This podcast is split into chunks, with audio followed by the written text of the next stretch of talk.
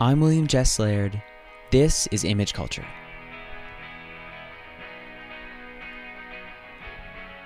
On the show today is the artist Juan Antonio Olivares. Juan's highly interdisciplinary work resists traditional object oriented art production. Instead, his work often manifests itself as video. He first studied art at Columbia University before moving to Germany to study at the Kunstakademie Dusseldorf under acclaimed conceptual photographer Christopher Williams.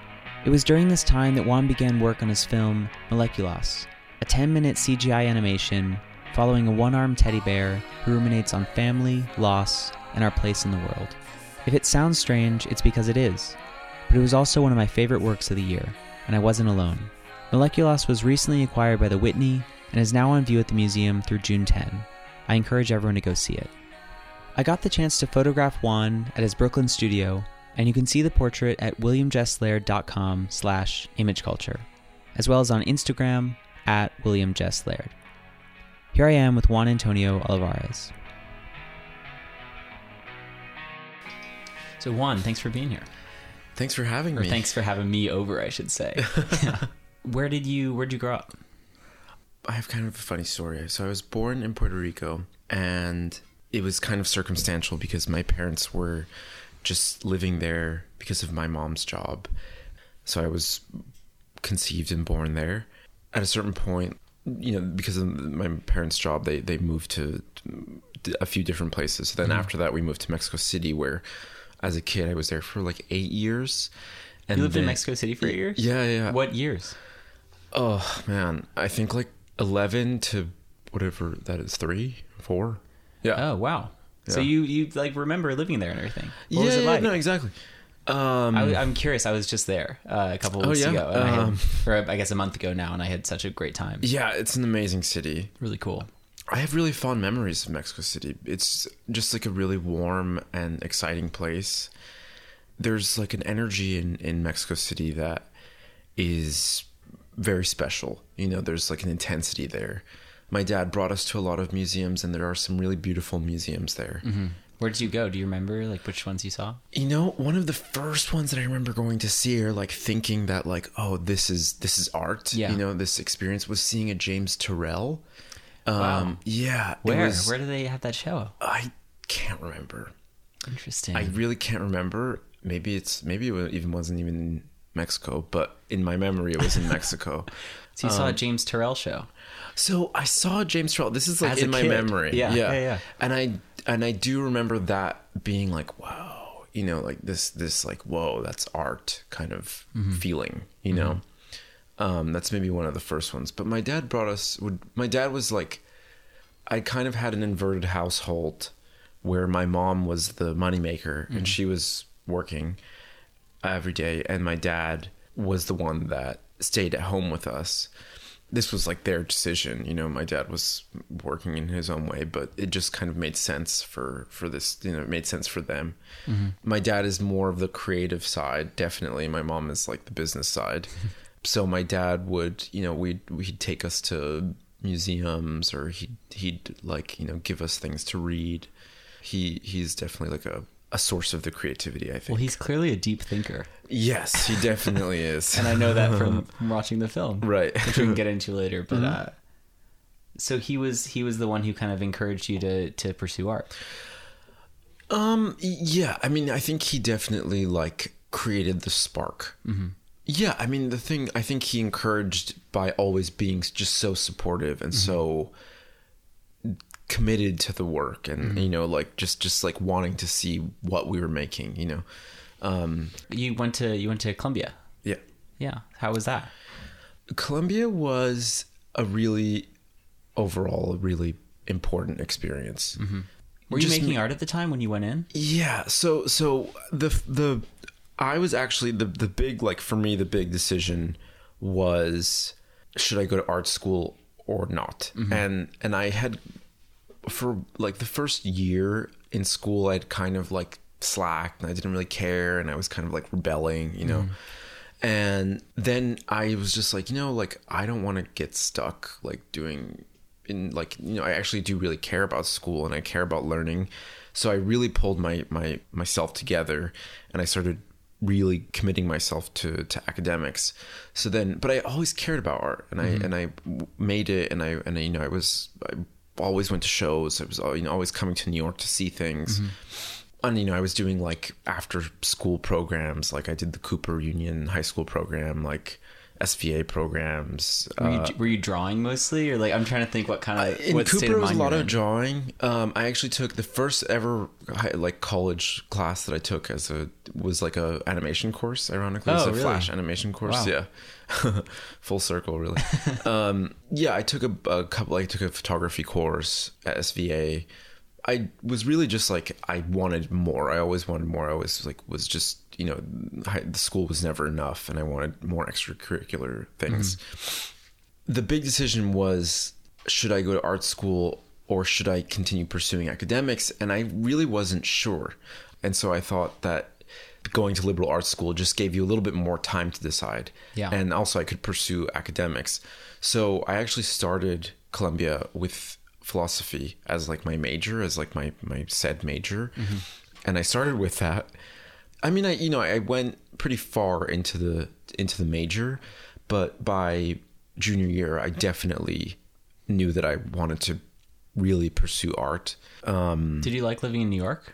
yeah, I love living in New York. I mean, it was just if you're like coming from New Jersey, Yeah. you're interested in art, and all of a Yeah. sudden you're in. you're like in this New York, place. I mean, yeah, yeah, what I mean, it's your- always so different to like Yeah. visit a place and to actually be to like to live here is always super different. And the first year I lived in dorms and I hated it, and I was just like, oh god, I never want to do this again. what And, dorm are uh, you in? If we can. Oh my god! You know, someone Columbia else, someone else asked me this, and I forgot. must remember. What is the one that is next to it? It's like mixed grades, and it's right. It's very close to John Jay, and it's close. Hartley Hall. Hartley. That's the one I Yeah, lived in. yeah. That's the. That's like mixed. Uh, yeah, it's the it's the freshmen and the sophomores. yeah, yeah, yeah. yeah. Was it Hartley? Yeah, I'm pretty sure it was Hartley. That sounds right. And I actually met one of my very best friends. Or she was. We went to high school together. My friend Emmy Noguchi. She was in. She was in the same building, but then we decided to move out to go and and like move into an apartment in Harlem. Yeah. And we lived on 116th and Martin Luther King Boulevard. Oh yeah, cool. Um, and it was uh, three of us, and that really felt like the first like really living in Mm-hmm. New York. You know, at that point, I started going out more and like you know going to galleries regularly, which read like led to meeting other people or whatever. Mm-hmm. Um, really like getting to know more of the art community, um, which I you know was just like loved to see how varied it was Mm-hmm. and how how much bigger it was than I thought it was. so you felt kind of at home there. Yeah, and so I was just kind of like constantly downtown. So then I can't remember like the exact time, but basically I moved to Chinatown. And that really was like where I stayed there for like seven years, basically. Well, and this was while you were still in school. Yeah, yeah, yeah. So I was I was commuting to school from Chinatown. That's when I really felt like I lived in New York. You know, being downtown. Yeah. Um, yeah. I mean, I still I still love New York. I think it's a really difficult place, but you're from here, right? I'm from here, yeah, Yeah. but uh, but you know, I actually, yeah, I, I grew up in New York, but Mm. uh, I kind of have a really similar experience to you in that Mm. I, I, I went I went to school here to Columbia as well, and um, and I lived in a dorm that first year, hated Mm-hmm. Yeah. it, and then I moved and I lived I lived on. Um, I, I guess you call this more Morningside Heights than Harlem, but I lived on 125th and Claremont, Yeah, yeah. And I lived with a bunch of friends in this kind of wacky apartment, and that was like my felt like the first time I was really like kind of on my own doing Yeah. my thing. Yeah. And then I also moved downtown my a year after that, and I was Uh-huh. I commuted for two years, um, going up to Columbia, Mm-hmm. and I kind of remember, even though I grew up here, I sort of had the same feeling in that I felt like finally I kind of felt like I was actually living in New York Yeah. on my own, or kind of could start to navigate the city in a different way. I don't know. It, you always you kind of see a city from afar growing up. Yeah, it's like a whole other life. Yeah, Yeah. if you once you start living on your own. Do you remember what kind of work you were making like those last few years of of oh, school? co- were you working with John at that time? John Miller. yeah, I was studying with John. Also, kind of full circle. Third year, I went to Goldsmiths on exchange. Oh, nice. and that really was a point where i you know i was i was kind of painting then. Mm-hmm. And then playing around in the studio in Goldsmiths, I started scanning the paintings, hmm. and then I started photographing the paintings, and then I started just using this kind of like digital interface or this translation of that of the gesture, and that just led to I, I was really I wanted to explore photography more. And I was kind of doing these like trompe l'oeil things in mm-hmm. my my final year at Columbia. I was basically like it was just leading more and more to this like working with something immaterial. It was like slowly like getting there. Mm-hmm. You know, like the work that I was starting to look at. I remember seeing like Ceal Floyer's work mm-hmm. at that point and being really struck by how different it was to me and how strange it was, you know. I think seeing seeing also like some I didn't really travel that much when I was in London. I really liked London when I was there, so I kind of stayed there the Yeah. most, but just seeing certain exhibitions there, I think started expanding my idea of like what art was and mm-hmm. and also like I remember there was the Tino Sehgal show there was the relational aesthetic show at the Guggenheim and then there was also the Tino Sehgal show at the Yeah. Guggenheim and those were were very influential to see those shows. I was trying to I remember thinking in that final year about like immaterial. And my final year like my final project or my thesis project was um basically it was the documentation of a performance that I did, which was it was actually the it was with Matt Moravec. um, so this was the first group show I was ever in, and Matt Moravec was like, "What are you working on?" And I was like, "You know, I'm kind of thinking about music right now, about like." I'm like listening to these operas and and I want I'm like working with these operas like because they're all the the aspects of an artwork but just kind of abstracted into Yeah. this experience. Yeah. Um so he was like that sounds great like can you show me and then he um, like asked me if I wanted to stage one of these things in uh, this group show that he was that he curated at Martos Gallery, which was a very different gallery then. so the performance was a very good friend of mine, Natalie Galpern. She, um, I was I like found out kind of unexpectedly that she was a trained opera singer. I told her I was like, you know, I'm looking for a, an opera singer, and she was like, I'm an opera singer, and I was like, Pretty what? convenient, Yeah. yeah. it was really like this. I it, I remember it kind of just like happened Yeah. unexpectedly. I took a basically a verse from Orfeo ed Euridice, Orpheus and Eurydice by um, Handel, and it was this part where Orpheus is going to look for Eurydice, and and and he's like, "Why aren't you looking at me?" And she's just like, like you know, please, please don't look at me, because if she, if if if he looks at her, if they make eye contact in the in the play, she'll get stuck in the underworld where she she got tricked into going. So it's this it's a really weird opera, but basically it's that part isolated. And in when I went to like look at the gallery, there was something really funny that I thought was there was a, a shower in the bathroom of the gallery, and I was like, oh, I want to do my performance in here.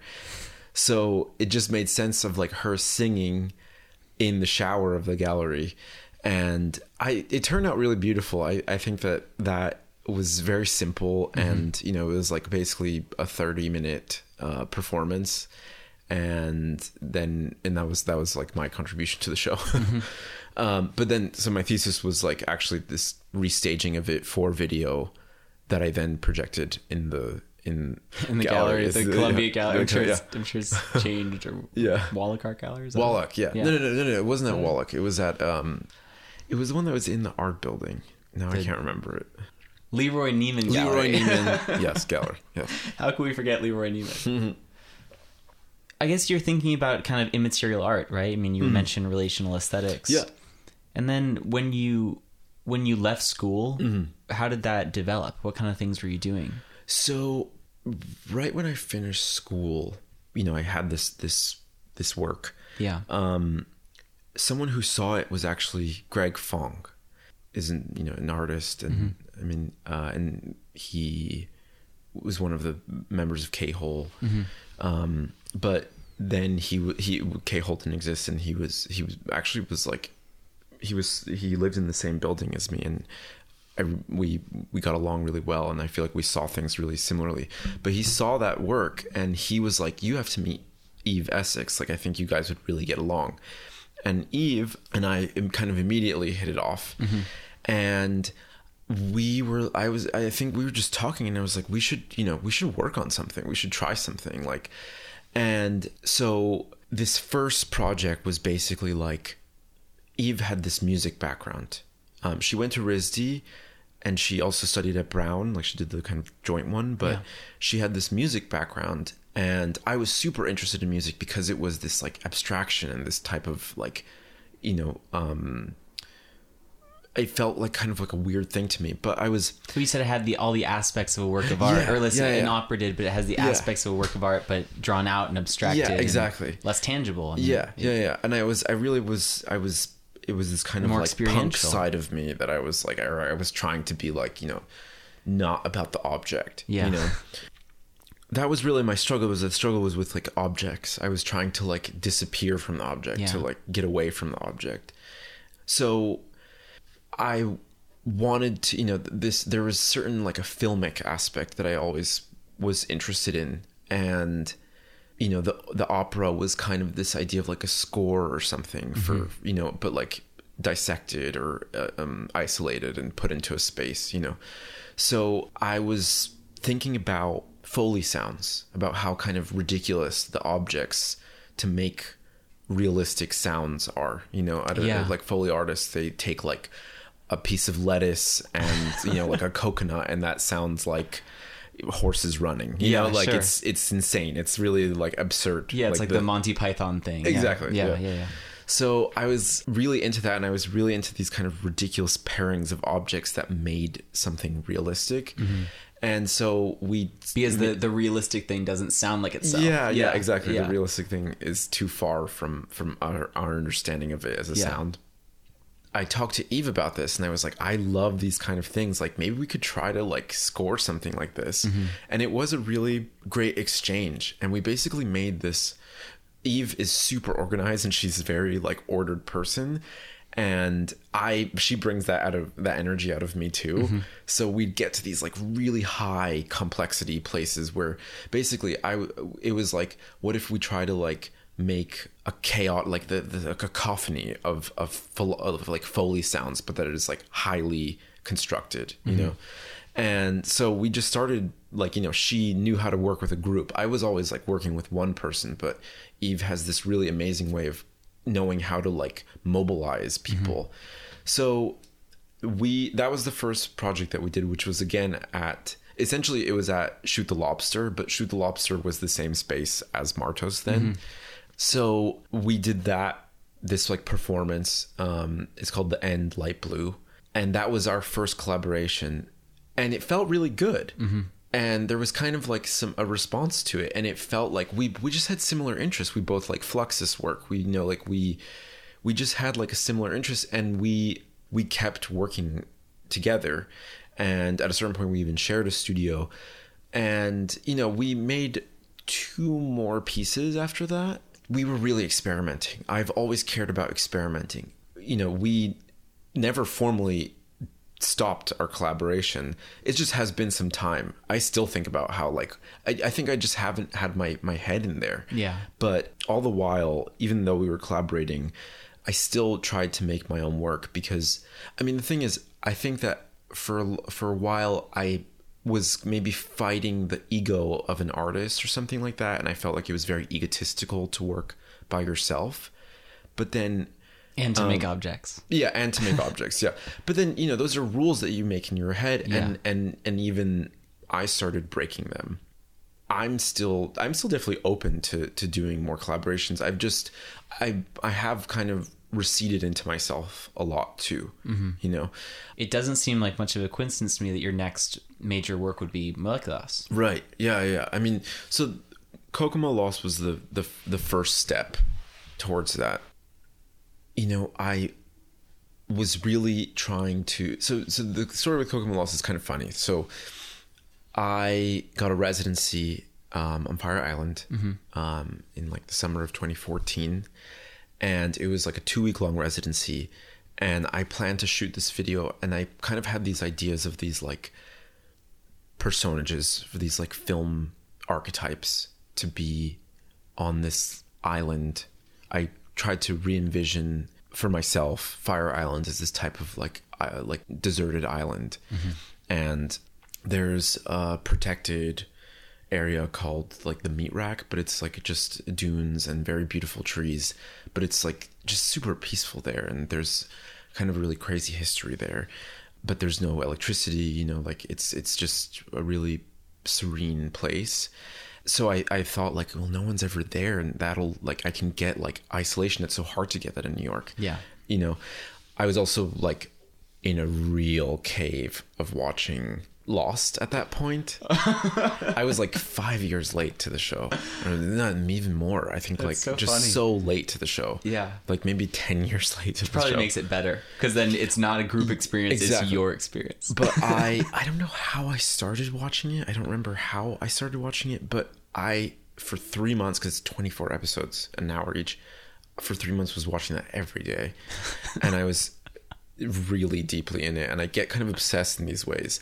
And you know, I was I was It's a very immaterial show. Yeah, we should say. Yeah, Yeah, yeah. it's not about what's there. It's No. everything about what's exactly. not there. Exactly. It's like everything other than there, and it's a very spiritual show. It's an amazing uh, experience. Oh, it's great. Yeah, it's a really incredible show. Um, I, you know, all the people that have worked on that show, I think, are really amazing Mm-hmm. storytellers. Um, the first two seasons, I I wish I could feel that again. You know, um, it was such a beautiful. You know, I, I almost wish that I could have seen it every week because the time was so weird then.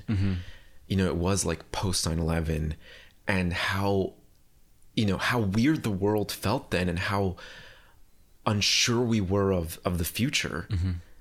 I think that show was doing an amazing job of mirroring that. It's like, yeah, the world is really fucking weird. And like, It seems like it was probably kind of one of the last one of those last kind of marquee dramas before streaming culture. Right, Also, definitely. you Yeah, know, yeah, so it kind of yeah. had that that weird um the group like watching it. Yeah, it's- it's- the like I- collective. Yeah. I think of it as like the end of an era or the beginning of a new one in a, in a sense. You know? definitely. But sorry, let, us go back to to your film. so yeah, so so also set on on a deserted island. So I was, I liked the idea of deserted island, but also in the kind of like Brechtian sense of, you know, this like clean slate. Yeah. And to focus on on on like the inner and and the what would happen if you were I I was feeling trapped in New York. I mm-hmm. really was. And I liked this idea of escape. And I like what I liked about Lost was that they were just they ended up there and they had to survive afterwards. And that idea was seemed just really attracted me. And I thought that like what I was trying to follow was like what would happen if you were really there by yourself or like in this kind of isolation. So I shot this this video and I made an edit that was I had this idea to kind of do a screening in the sand dunes where it was shot where you'd have to walk like 30 minutes into it. It was sunset happening because the the residency was kind of a focus on time-based media. So I wanted to have the the screening of it be like kind of the participatory um, aspect of, of the of the project. And I mean, I think two weeks now, it's definitely way too fast for me to make a work. And it definitely felt, you know, it was it was a residency, and you never know what's going to happen with that kind of work. But I had the footage, and ironically, what happened was that I had a dedicated hard drive to that work, and I lost that hard drive. Like physically lost physically it? lost that hard drive, and I, so I have like these like these um low res versions of the original three vid. It was a three channel video Mm-hmm. of TVs installed in the beach, and I lost them. And I was kind of like, you know what, this is kind of amazing. It's ephemeral and and it's gone now. And the people that saw it maybe had an experience of it, but now it's gone. The whole project was about being lost and about being a castaway, and I was like, kind of this, this is kind of perfect. Yeah, it it's works. lost. So then, about like a year later, Alex Ross from Hester Gallery then contacted me and was like, I'd like to include Kokomo Aside uh, in this group show that I'm curating. And, um, you know, I, I, I couldn't see it, but I would really like to see it. And I'm, I'm just, I think it fits perfectly in this idea. And I'll show you the other works, whatever. And I was like, you know, I'm so like, this is so awesome that you would want to show this, but it doesn't exist anymore. Like, I, I don't know what to do. Like, I don't, I, it doesn't exist, you Yeah. know? And he was like, well, you know, I, I told him, I was just like, I just have these low res versions that like just don't, I was like, I wouldn't want to show them. Mm-hmm. But I had the footage. I did have all the footage. That's Yeah. the thing. I had all the, the, the footage on from the camera that I recorded on. Like I had all the, the discs. So um, I just didn't have the edit files and you know the final effects or whatever. You know, he was like, "Well, is it possible?" Basically, he was like, "I really want to show this, like, and I want to make this possible. Can you like tell me?" And also, the idea was originally like that it was going to be shown on, on a beach. You know, that was that was part of the, the that was a big aspect of the work, the site specificity of it. So what I thought then, at this point, I was already in Dusseldorf, and I was like, you know, what I can do is that I wasn't really happy with those edits. I'm gonna, I, it's I've had some distance from that material, and I'm gonna re-edit it now. And and I told him like, you know, I, re- I'll make basically a new work using this work. Recut it. Yeah. And that really was the first time where I started thinking about because basically it was this there was these dialogues that the the characters were were performing mm-hmm. but I didn't work with the actors long enough to get there to get to a good place and I was I, it, I didn't like how the footage looked. Mm-hmm. So I started looking at all of the footage again and there was I was I was I basically just kept the camera on for like 3 days straight and I had all this footage of walking through these forests through this these sand dunes and these deer that live on the island which are really strange that they love to be looked at and um I just had a lot more that I didn't think about and so I started trying to reimagine the footage again as if I'd never seen it before and I wanted to let go of the scripts that I had in my head. But to still keep this idea of the castaway. And around this time, I read this essay by Peter Wessel Zapffe. It's from late 30s, the text. And it it's called The Last Messiah. And it's one of the darkest things that I've ever read. It's really pessimistic text, six pages long. I had to read it several times because it was just so heavy that like I couldn't comprehend how heavy it was. Mm-hmm. And then once I did, I was really just like, oh my god, wow! Like he's really saying that. Um, like he he really does not believe in in like any kind of real importance to humanity like it's a it's a total like for basically the essay argues that human consciousness is an aberration of nature and that we shouldn't have gotten this far and that it leads us to having all of these problems that like you don't see animals with these kind of issues that's like his argument is that animals just are in balance with nature, but we're the ones that are out of balance. And what distinguishes us from them is our consciousness. It's a pretty dark. Uh, it just like Very really genuinely pessimistic. Oh yeah, Yeah. yeah, yeah. He basically towards the end of it, the reason why it's called the Last Messiah, it starts off with this like hunter gatherer. The story starts off with this like hunter gatherer, and he when he's about to shoot an animal, he makes eye contact with the animal and sees that we have the same existence, mm-hmm. and for that split moment, realizes that it's completely pointless this this like pursuit that the hunter gatherer like that's what his life is his, the purpose of his life is to get things to provide to survive but when he realizes that it doesn't matter if he survives or not just like this animal is going to die it doesn't matter whether it lives or not. In the kind of way that he tells it you then see that instead of killing the animal the hunter gatherer kills himself. Hmm. And the thesis of the article is basically calls for you know he's saying that we're the problem and the only thing that would solve the problem is to get rid of us hmm. so it really is like a very extremely dark text Yeah.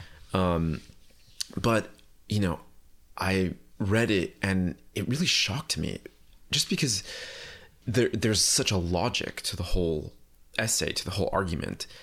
But one of the things that I ultimately like really disagreed with was that I thought that love was something really beautiful and very real. You know, human emotions create a bond between people, and that's extremely real. And that's not meaningless. You know, like we make meaning to the world. I do think that, like, in a kind of godless world, you can feel this type of existential emptiness. But I think that we make meaning to the world. And that gave me like hope. You know, that gave me that that was how I saw the world. That made it just gave it like some light, you know. I wanted to try to apply that Kokomo Lost, there's a, a new voice inserted, which is this um, subtitle that goes throughout the entire video. Hmm. And that one I wrote, and I wanted it to be like, I basically was trying to imagine a person who has been a castaway where maybe their existence is really questioned. Like, if you have no one, like, suddenly you begin to question everything. But that love is this one continuing factor. So basically, within this original work, Yeah. you you basically create the grounds uh, for for someone's life ba- based on this text. Yeah. And then ultimately reject that text. this relates to the first question that you asked me. I feel like I'm going on like a huge tangent, okay. but what this related to of like where you said about getting personal, of Yeah. like that it made sense to. Absolutely. What I was thinking was like, what do I really care about, uh-huh. and what can art really do for someone? I don't think that art has to have a function at all. I don't think that art needs to be anything. But what I do think about is like, why make these things? Um, so from the question of like, why make objects? Why make, you know, a physical thing? I think I started going even more steps of like, why make anything? Um, what is the point of leaving these things behind? And that's what brought me. I think that's maybe, I, I think even like the collaboration helped lead to that question. But definitely, I started asking myself, why make these things? Why mm. are we doing this? Why am I doing this? And from there was where it felt like I started. You know, I really felt like I started at zero again. That's square one. Yeah, yeah, yeah. So, Moleculas definitely feels related because I was still in that deep place of questioning.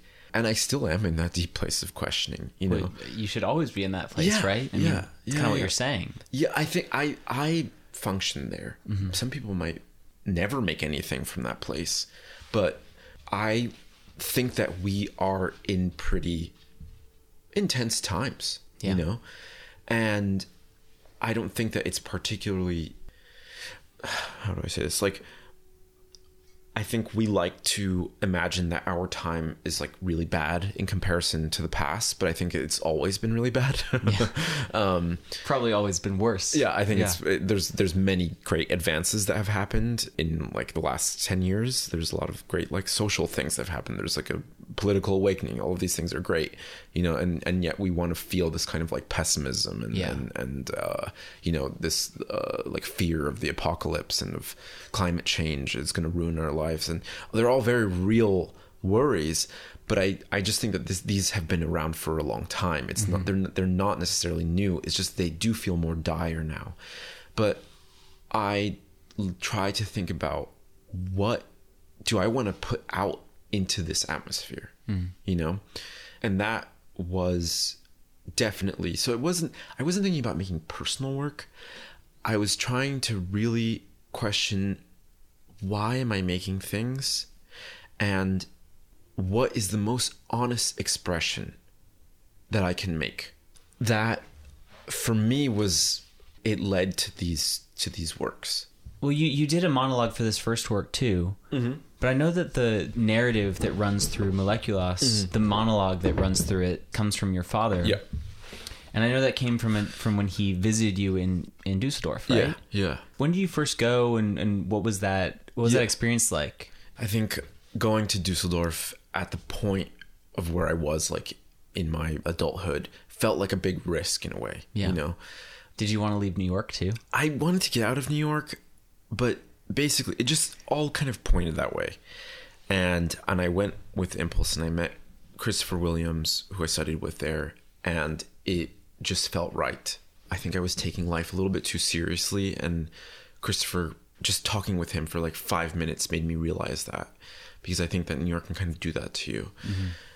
I went to Dusseldorf and suddenly I didn't know anyone. I you know, I came from having such a like life here to not really knowing anyone, not speaking the language, being alone. Um, I was living by myself and it was kind of shocking in a way.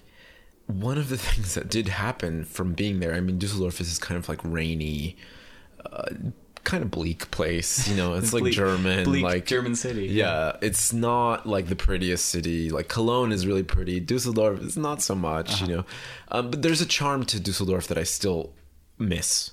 Um, I I love that city, um, and I loved being there for two years. Basically, I think that in New York you kind of run away from your problems. I think it's like this thing that we all do, you know, just staying busy. You kind of can't focus on your problems.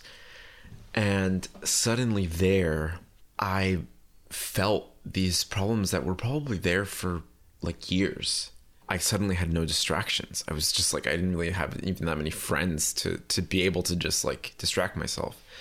So in the spring where it was supposed to be nice and it was like literally 3 months of cloudiness, like not even rain, it was just cloudy, like no direct sunlight for 3 months. Like I'm not joking at all. um I got pretty depressed. Yeah. and I was starting to work on like basically I was curious about animation and there was an animation class in Dusseldorf but it wasn't it wasn't really learning the program. It was more talking about animation. But that's where I got my first copy of Cinema 4D and I just had suddenly like a lot of time not any distractions really. So I just like jumped in the deep end and I started watching online tutorials and there's like a huge community of them and I just started practicing and so basically you start learning the language more around that point The language of, C- of CGI, right? yeah, yeah, CGI. Um, I was asked to be in this show by Marie Karlberg and Lena Henke. They do these great shows together called ML Art Space, which I loved because they were super experimental and they were happening in New York, which like I felt like just didn't happen. But they were doing one in Venice, and on my way to the Kunst Academy every day, there was a, a 3D print store um, where they make like these scaled, you know, 3D scans and then 3D prints of people. Yeah. Um, you know, they're like they're around here too. Yeah, like a little novelty. Yeah. So I was always walking past and I always thought it was so weird. I just thought they were like so ridiculous and like kind of narcissistic to get these things.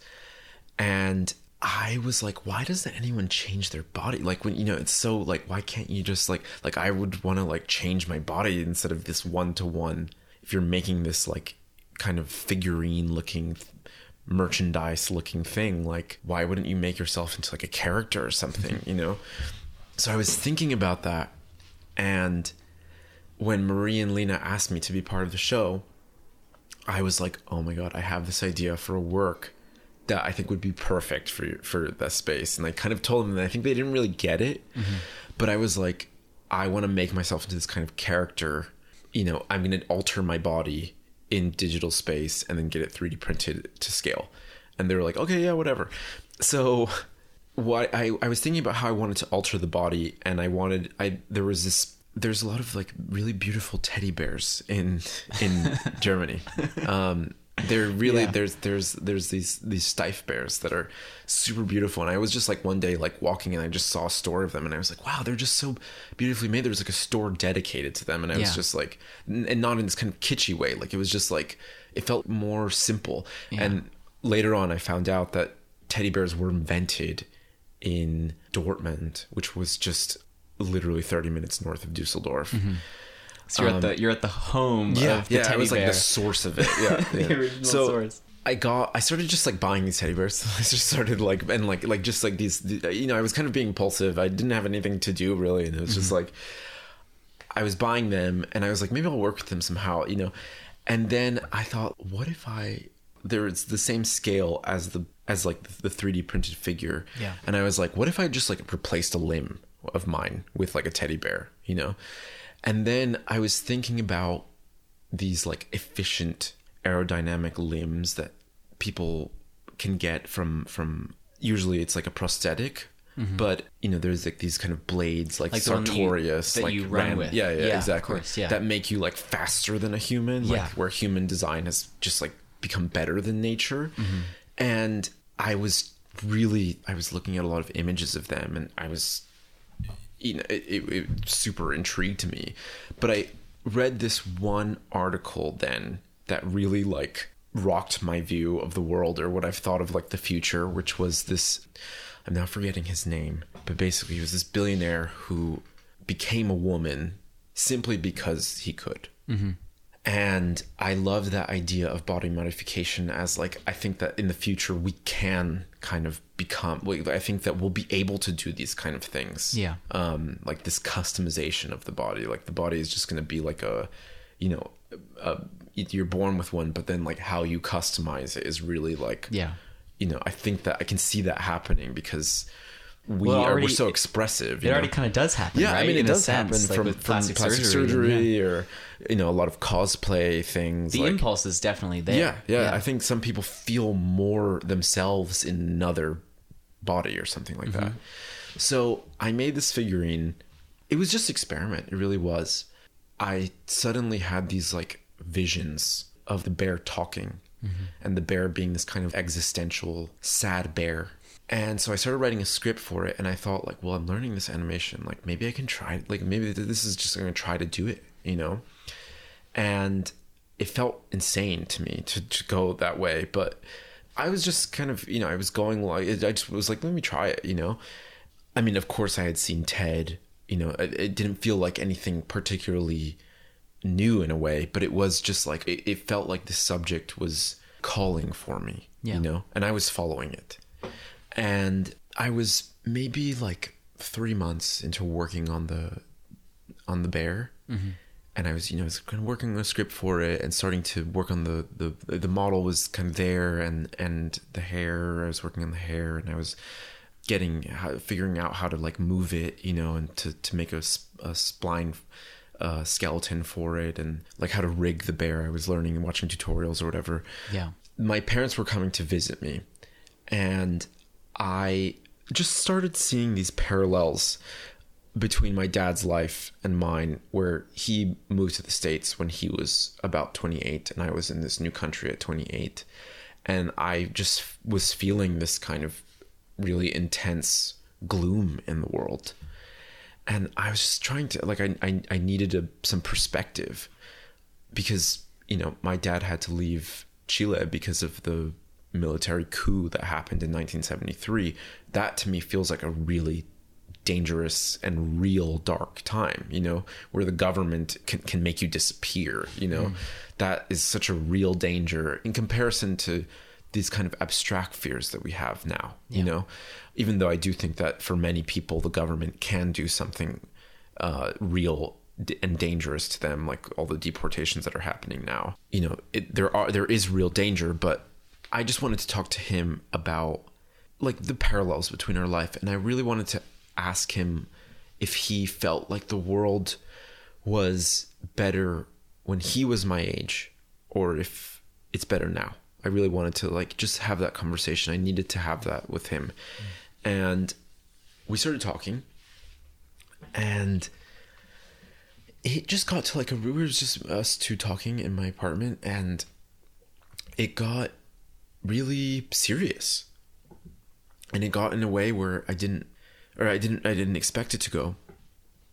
So i asked him if if he'd mind if i recorded it and i put um my you know i made like a voice note on my phone Yeah. and i put it between us. And we just started talking and it ended up being this like three hour conversation.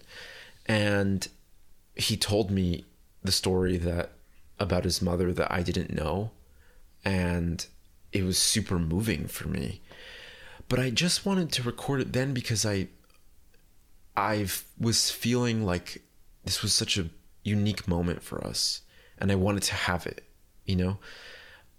Then a few weeks later, while I was working on the bear, kind of like hit me late night. I was just like, "Oh my god, what if that was the voice of the bear?"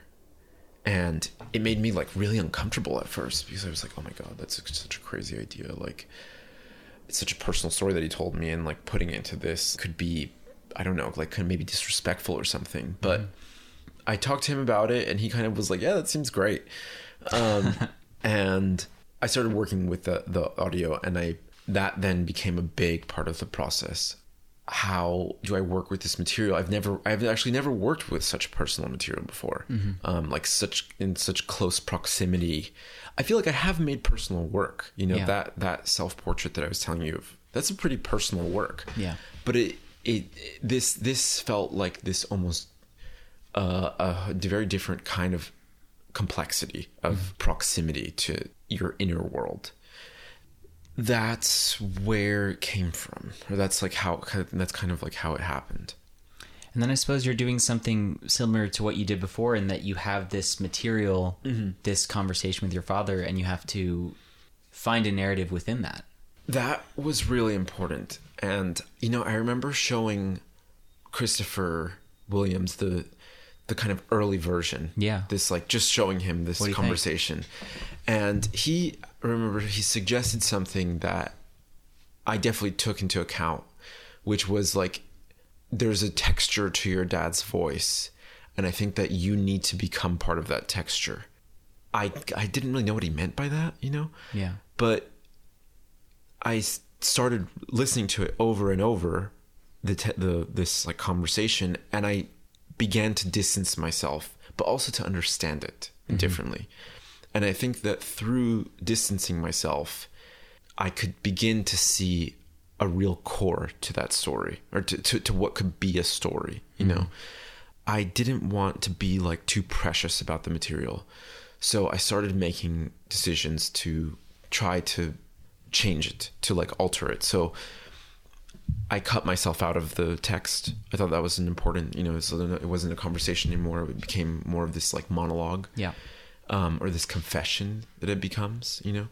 And I removed any personal name or place or date. There's only one specific date, which is, he says something like, it was 1978 or 1979, but it's like in memory.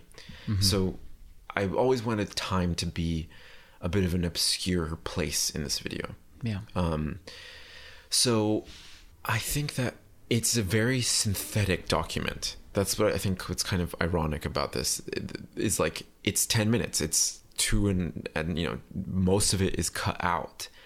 But and I take parts from all over the part of the conversation. You know, there's parts of the end of the conversation and the beginning, and there's parts of the beginning and the end, and you know, it's really super mixed. Yeah. But I felt like I was trying to get to the most honest place of that story. I do think that trying to depersonalize the work would open it up.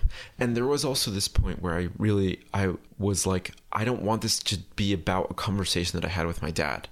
I want this to be that anyone could relate to. I want this to be a story that isn't just about me because that I don't care about me. I don't care about you know that's that's not what i'm trying to to say is like my importance in this world like me you know yeah. that's really not what i was trying to say or our conversation or our um you know I, I in fact to be honest i have like a huge problem with a lot of deeply personal family related work artwork you know i think that it rests on um sentimentality and that's nothing I've ever been interested in, yeah. you know.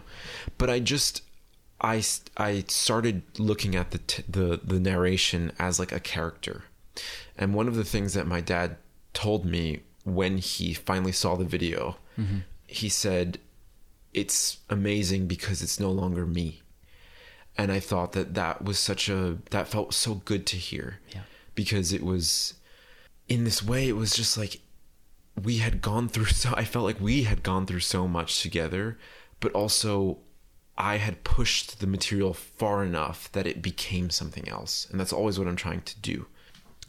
one of the interesting things about animation is that it's mm. completely constructed. Yeah.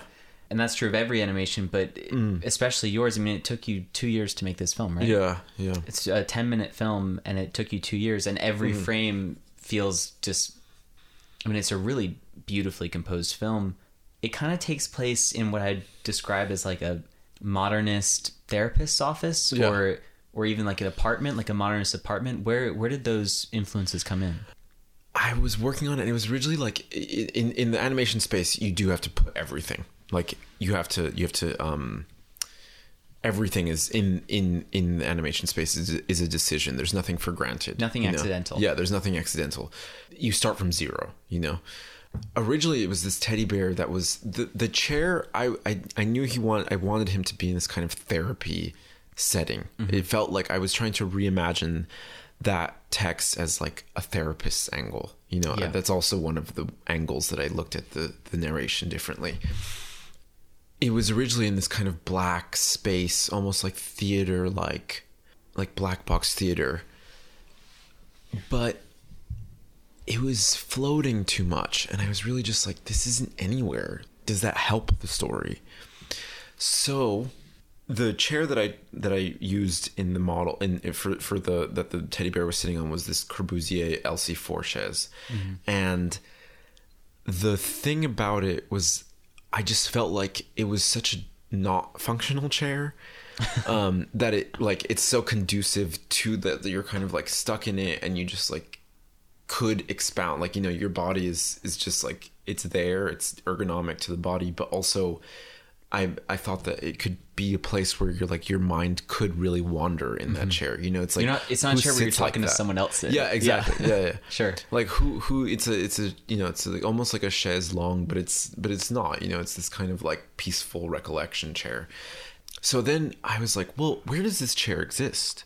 Where did it exist and i followed it a bit more and i found that corbusier used these chairs in some of the original modular housing that he built and then that led me to this one building, the L'Unité d'Habitation in Marseille, which is now a hotel, but there are still some apartments. But it started as apartments. And I started researching this hotel. And the thing that I loved about it was that there was, when, when it was built, it was very new, this kind of like apartment block.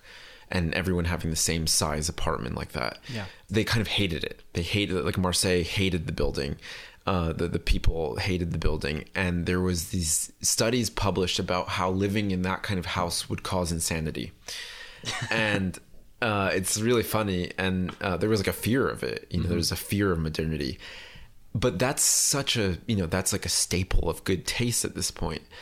And I thought that locating the story there, who would go to therapy some, somewhere like that?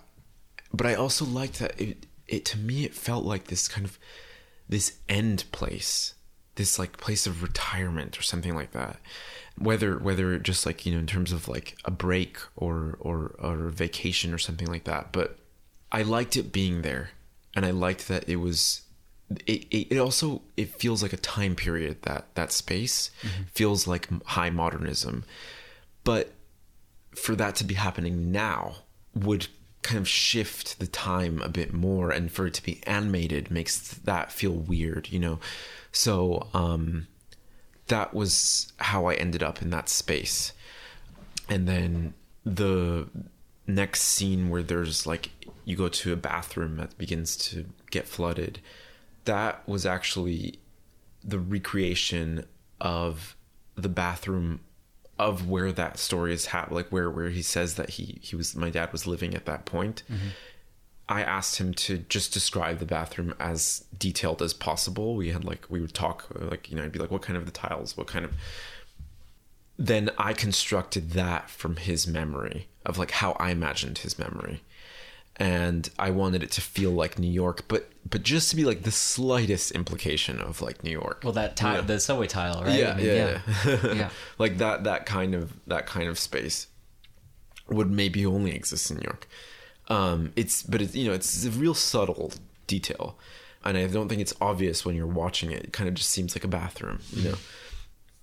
the spaces were important to me because they started feeling like they needed to be grounded in some type of reality, but the simulation of that reality mm-hmm. made it even more uncanny for me. You know, like if it was just in this kind of black box, it would look like animation.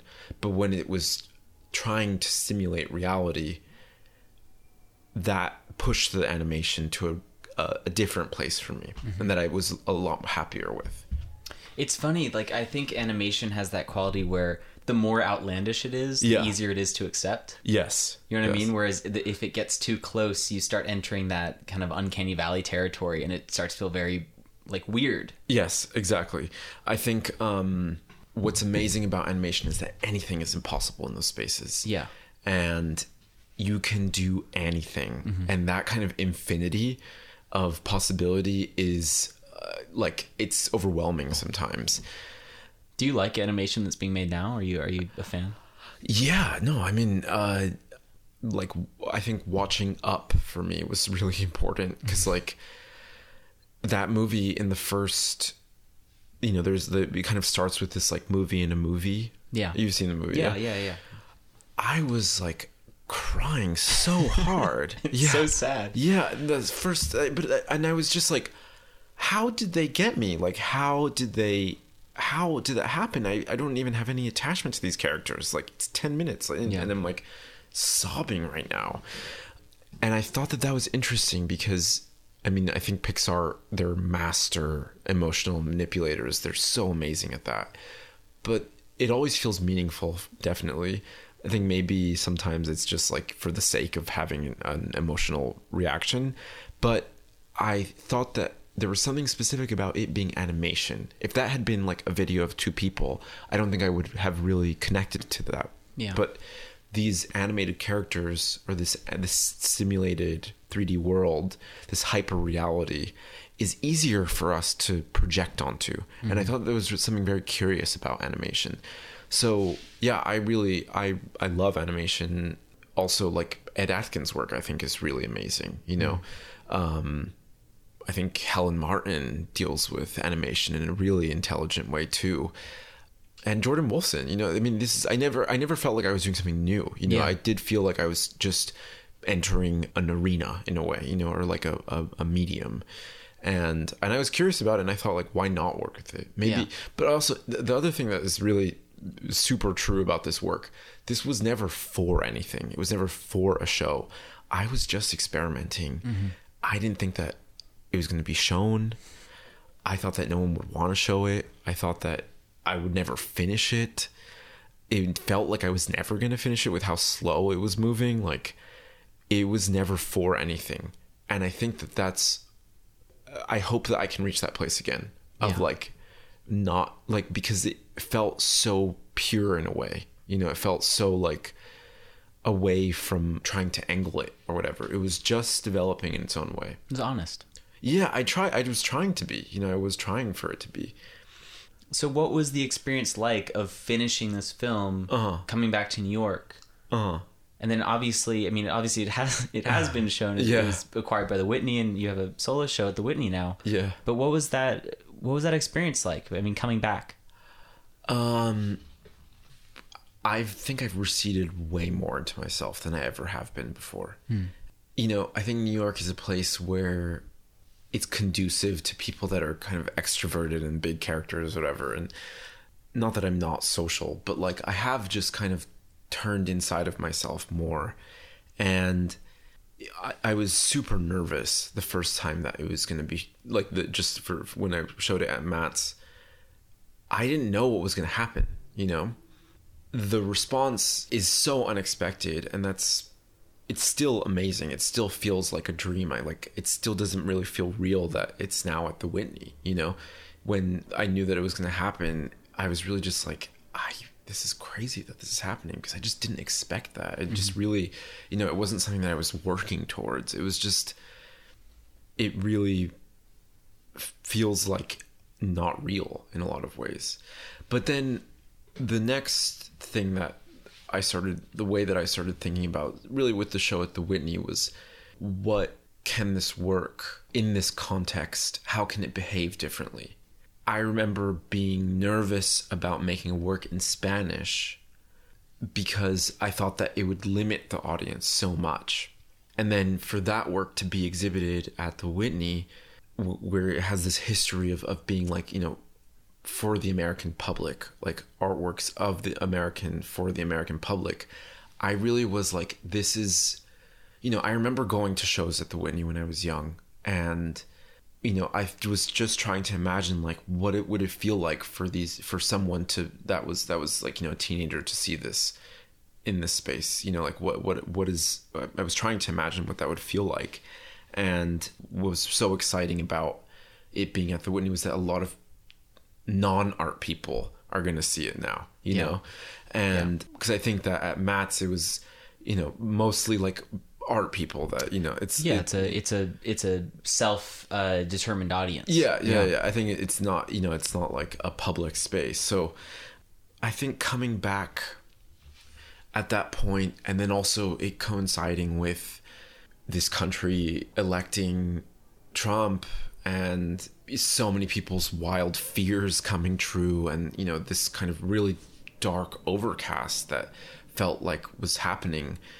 I was actually very happy to be here in New York at that point because I thought I would be so it would almost feel like cowardly of me to not be here at this point. Like if I was just like to run away to to Berlin and you know live my life in Berlin for the next 4 years like away from from this reality. Not that it's I I think that I don't think it's cowardly for any for me it just felt like I want to see where this is going and I want to you know what's so amazing about New York is that there's a community here of people that purposefully like don't want to be like the rest of the world and i'm i know i'm part of that Yeah. and i want to be a support for people there Has it been? Uh, have you start? Have you thought about what you want to do next?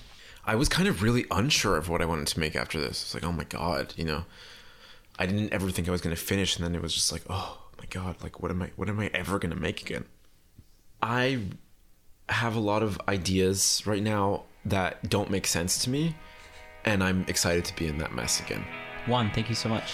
thank you